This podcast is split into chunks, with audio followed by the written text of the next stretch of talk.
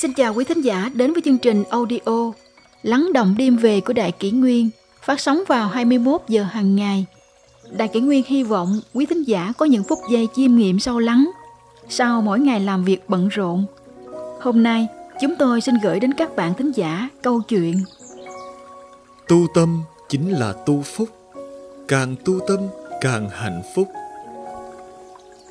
Đa số con người trong xã hội hiện đại đều luôn canh cánh bên lòng về tình trạng sức khỏe của mình. Điều này thường là do trong tâm họ rối bời, nóng vội, lo lắng bất an. Vương Dương Minh nói, muốn tu thân trước tiên cần dưỡng tâm. Ông đã chỉ ra ý nghĩ chỉ đạo quan trọng đối với việc tu thân dưỡng tính. Nếu biết thì biểu hiện tất nhiên sẽ là hành động. Không hành động thì chẳng thể được coi là thực sự biết vậy. Trong mối quan hệ giữa tri với hành, biết và làm, Vương Dương Minh nhấn mạnh việc phải hiểu biết lại càng phải thực hành trong thực tế. Trong biết có hành, trong hành có biết, nên mới gọi là tri hành hợp nhất. Hai thứ như mặt trong và mặt ngoài chẳng thể phân tách. Về thư pháp, Vương Dương Minh được tôn xưng là nhà đại thư pháp thời Minh. Ông còn mang cả tâm học dung nhập vào trong thư pháp. Vương Dương Minh kế thừa tư tưởng của Lục Cửu Châu, nhấn mạnh vấn đề tâm chính là lý. Ông đề xướng tìm cái lý ngay trong nội tâm mình. Ông cho rằng lý đều nằm trong tâm của con người, có thể lý hóa trời đất vạn vật trong vũ trụ. Con người nắm giữ tài năng của mình, do đó cái tâm con người tự khắc sẽ nắm giữ những điều cốt yếu, tinh túy. Trong mối quan hệ giữa biết và hành, khi nhấn mạnh phải biết thì lại càng phải hành. Trong tri có hành, trong hành có tri, chẳng thể tách rời. Nếu biết thì biểu hiện tất nhiên sẽ là hành động, không hành động thì chẳng thể được coi là thực sự biết vậy. Vương Dương Minh từng là một cái tên vô cùng nổi tiếng. Tâm học cũng từng là một môn tiếng tâm lẫy lừng truyền khắp thiên hạ.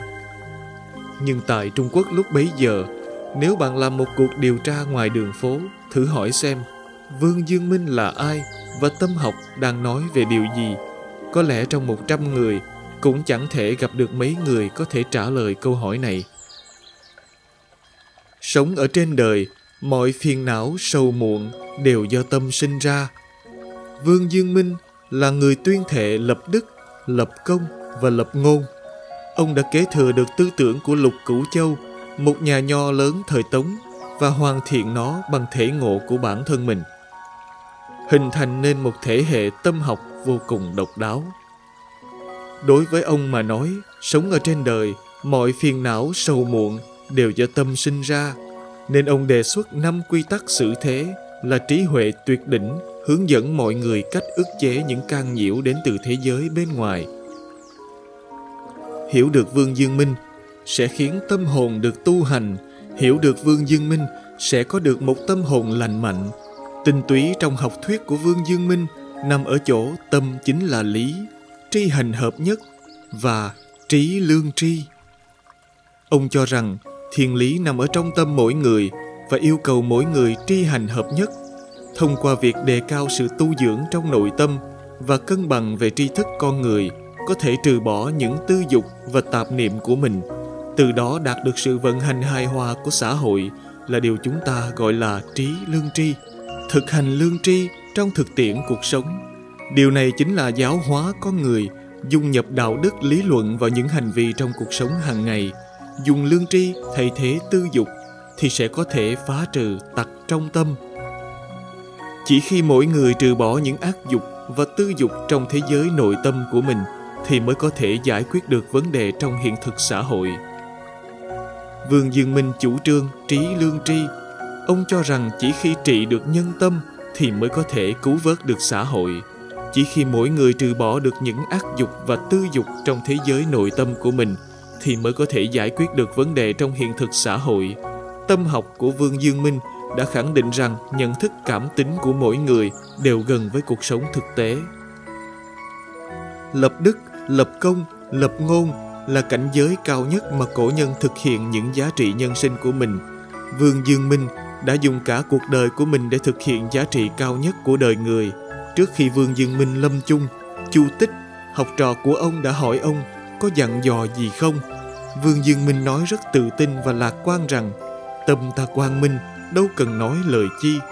Hậu nhân có thể dễ dàng thể nghiệm được cảm giác mãn nguyện và thành tựu của ông. Cảnh giới cao nhất của tu tâm dưỡng tính là giữ gìn sự thanh tịnh trong nội tâm của mình. Cảnh giới cao nhất của tu tâm dưỡng tính là ở chỗ dẫu phải đối mặt với bất cứ chuyện gì cũng không được vội vàng, lo lắng, mà phải giữ gìn sự thanh tịnh trong nội tâm của mình. Trong cuốn Truyền tập lục, Vương Dương Minh nói rằng khí cơ của trời đất vốn chẳng dừng một hơi thở, nhưng có một người nắm giữ nên không trước mà chẳng sau, không vội cũng chẳng chậm, dẫu thiên biến vạn hóa nhưng vẫn luôn được khống chế. Con người do vậy mà sinh, nếu không khống chế, khí này sẽ chạy loạn, sao không thể không bận rộn được đây? Đa số con người trong xã hội hiện đại đều luôn canh cánh bên lòng về tình trạng sức khỏe của mình.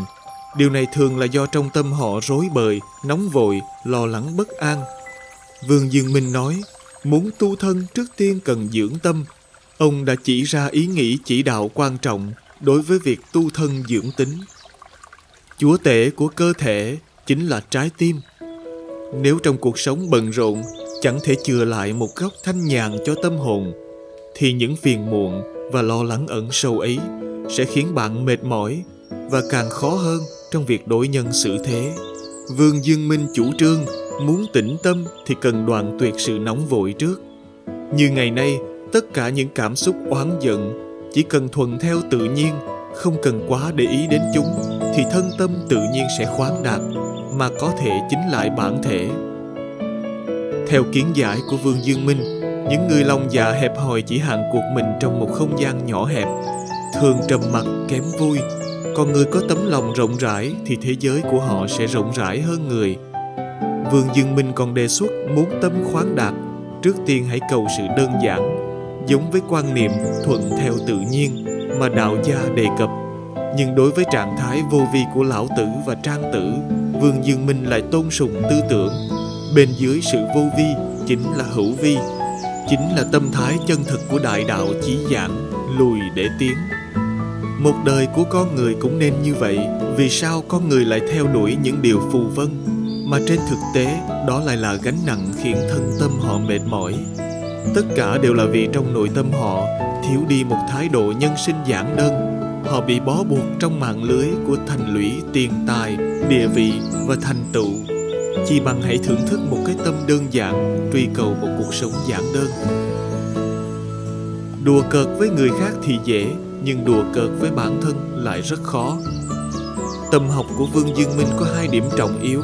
Một là tâm chính là lý tức là một người chỉ cần ngộ được bản thể của cái tâm thì bản thân cái tâm ấy sẽ là lương thiện điểm cao nhất trong nhân tâm chính là lương tri vậy thì ông có thể tinh tấn mỗi ngày và đạt đến cảnh giới của những bậc thánh hiền. Điểm quan trọng thứ hai của tâm học chính là tri hành hợp nhất. Vương Dương Minh nói rằng tri thị hành chi thủy, hành trị tri chi thành, nghĩa là biết là khởi đầu của hành động, hành động là sự hoàn thành của hiểu biết.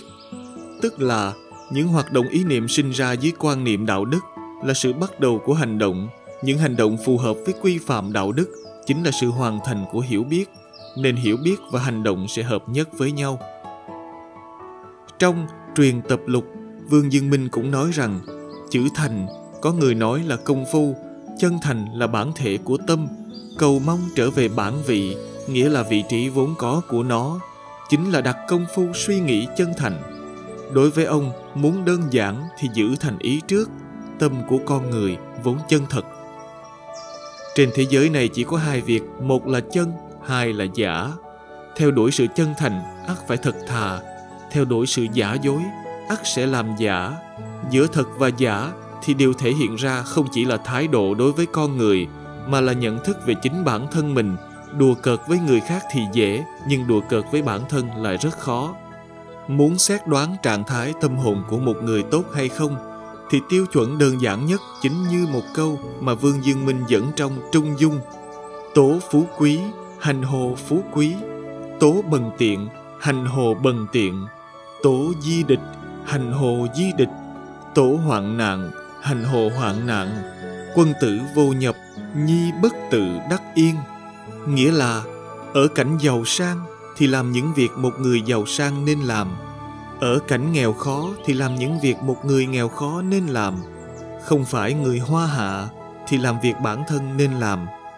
Ở cảnh hoạn nạn thì làm việc người gặp nạn cần làm. Người quân tử thường ở trong đạo, hiểu thiên mệnh, biết đủ và thủ thường, nên dẫu thân ở nơi nào cũng tùy cảnh mà an, tự nhiên mà đắc. Tức là một người dẫu ở trong hoàn cảnh nào, phú quý, nghèo khó thuận cảnh, nghịch cảnh đều có thể giữ được tâm thái tự tại an nhiên. Họ có thể tìm thấy niềm vui trong tâm hồn mình và có thể giữ được một nội tâm mạnh mẽ. Làm được điểm này, bạn có thể được gọi là quân tử và có được một tâm hồn lành mạnh. Nếu muốn đạt được trạng thái tâm hồn và cảnh giới tinh thần như vậy, thì phải thông qua hai chữ tu hành. Sở dĩ ngày nay có rất nhiều người không cảm thấy hạnh phúc một trong những nguyên nhân chủ yếu e rằng chính là đại đa số con người không hiểu tu hành là thứ vật gì, nên mới không coi trọng việc chăm sóc tâm hồn của mình. Tâm hồn chính là thiết bị cảm ứng của hạnh phúc. Còn trạng thái tâm hồn lành mạnh và tốt đẹp lại là suối nguồn trực tiếp của hạnh phúc. Rất nhiều người trong chúng ta không biết một chút gì về cơ chế vận hành của tâm hồn và hoàn toàn mơ hồ về mối quan hệ giữa tâm hồn và nhân sinh. Vậy nên họ cứ để mặc khu vườn tâm hồn quanh năm hoang dại. Điều này chẳng khác gì tự chặt đứt mối liên hệ giữa chúng ta và niềm hạnh phúc sẵn có trong tự nhiên. Vậy thì tu luyện rốt cuộc là gì? Điều quan trọng chính là tu tâm của con người. Có người cho rằng biết thì dễ, làm mới khó. Hiểu lý luận thì dễ, nhưng thực hành lại rất khó. Có người lại cho rằng biết khó làm mới dễ. Lĩnh ngộ được đạo lý rất khó thực hành thì dễ dàng hơn. Kỳ thực hiểu được đạo lý là điều quan trọng nhưng vận dụng vào thực tế còn quan trọng hơn.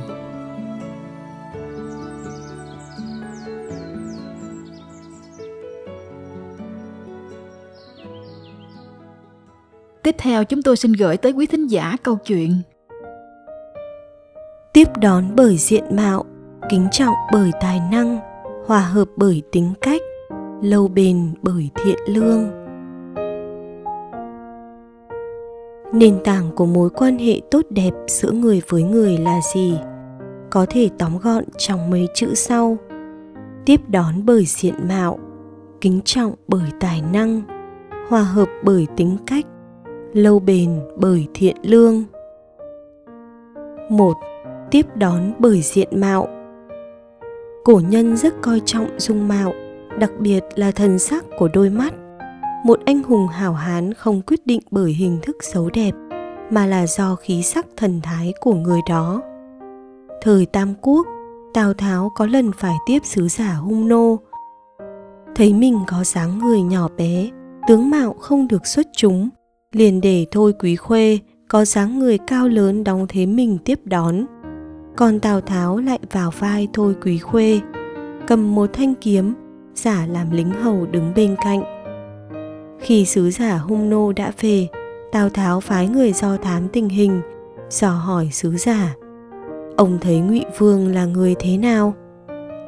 Vị sứ giả trả lời, đại vương dung mạo trang nghiêm, cử chỉ nho nhã, nhưng người cầm kiếm đứng cạnh ông ta mới thực sự là anh hùng tào tháo tuy tướng mạo nhỏ bé, dù có đóng giả làm lính hầu, thì khí chất anh hùng vẫn toát lên mạnh mẽ, không thể che giấu được hai, kính trọng bởi tài năng khi lý bạch từ quê nhà đến kinh đô trường an nghỉ trong một quán trọ, bí thư giám hạ chi trương đến thăm hỏi và ngỏ ý muốn đọc thơ Lý Bạch. Lý Bạch liền đưa cho ông xem bài Thục Đạo Nan. Mới đọc vài dòng, Hạ Chi Trương đã trầm trồ thán phục và gọi Lý Bạch là trích tiên nhân. Biết Lý Bạch có thú vui uống rượu, làm thơ, Hạ Chi Trương bèn cởi đai lưng kim quy trên người xuống để đổi lấy rượu. Cùng Lý Bạch vừa uống rượu, và đàm đạo thơ ca. Hạ Chi Trương vừa gặp Lý Bạch, vừa đọc thơ ông đã thán phục, ngưỡng mộ không kể xiết. Tài năng thơ văn của Lý Bạch đã trở thành biểu tượng không chỉ trong phạm vi nhà đường mà còn trong toàn bộ lịch sử Trung Hoa và thế giới. 3. Hòa hợp bởi tính cách Trong kinh dịch có câu Đồng thanh tương ứng, đồng khí tương cầu, nước chảy xuống thấp, lửa bén tới chỗ khô. Sự vật cùng loại sẽ dễ có những cảm ứng tương tác lẫn nhau. Con người cũng như vậy. Tính cách hòa hợp cũng như âm thanh có cùng tần số sẽ dễ dàng chia sẻ, thông cảm và hiểu nhau đến tận đáy lòng.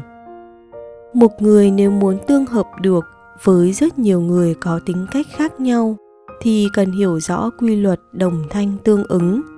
Người ở cảnh giới nào thì sẽ đồng điệu được với âm thanh của cảnh giới đó, tương ứng với tâm hồn và trí tuệ của người đó.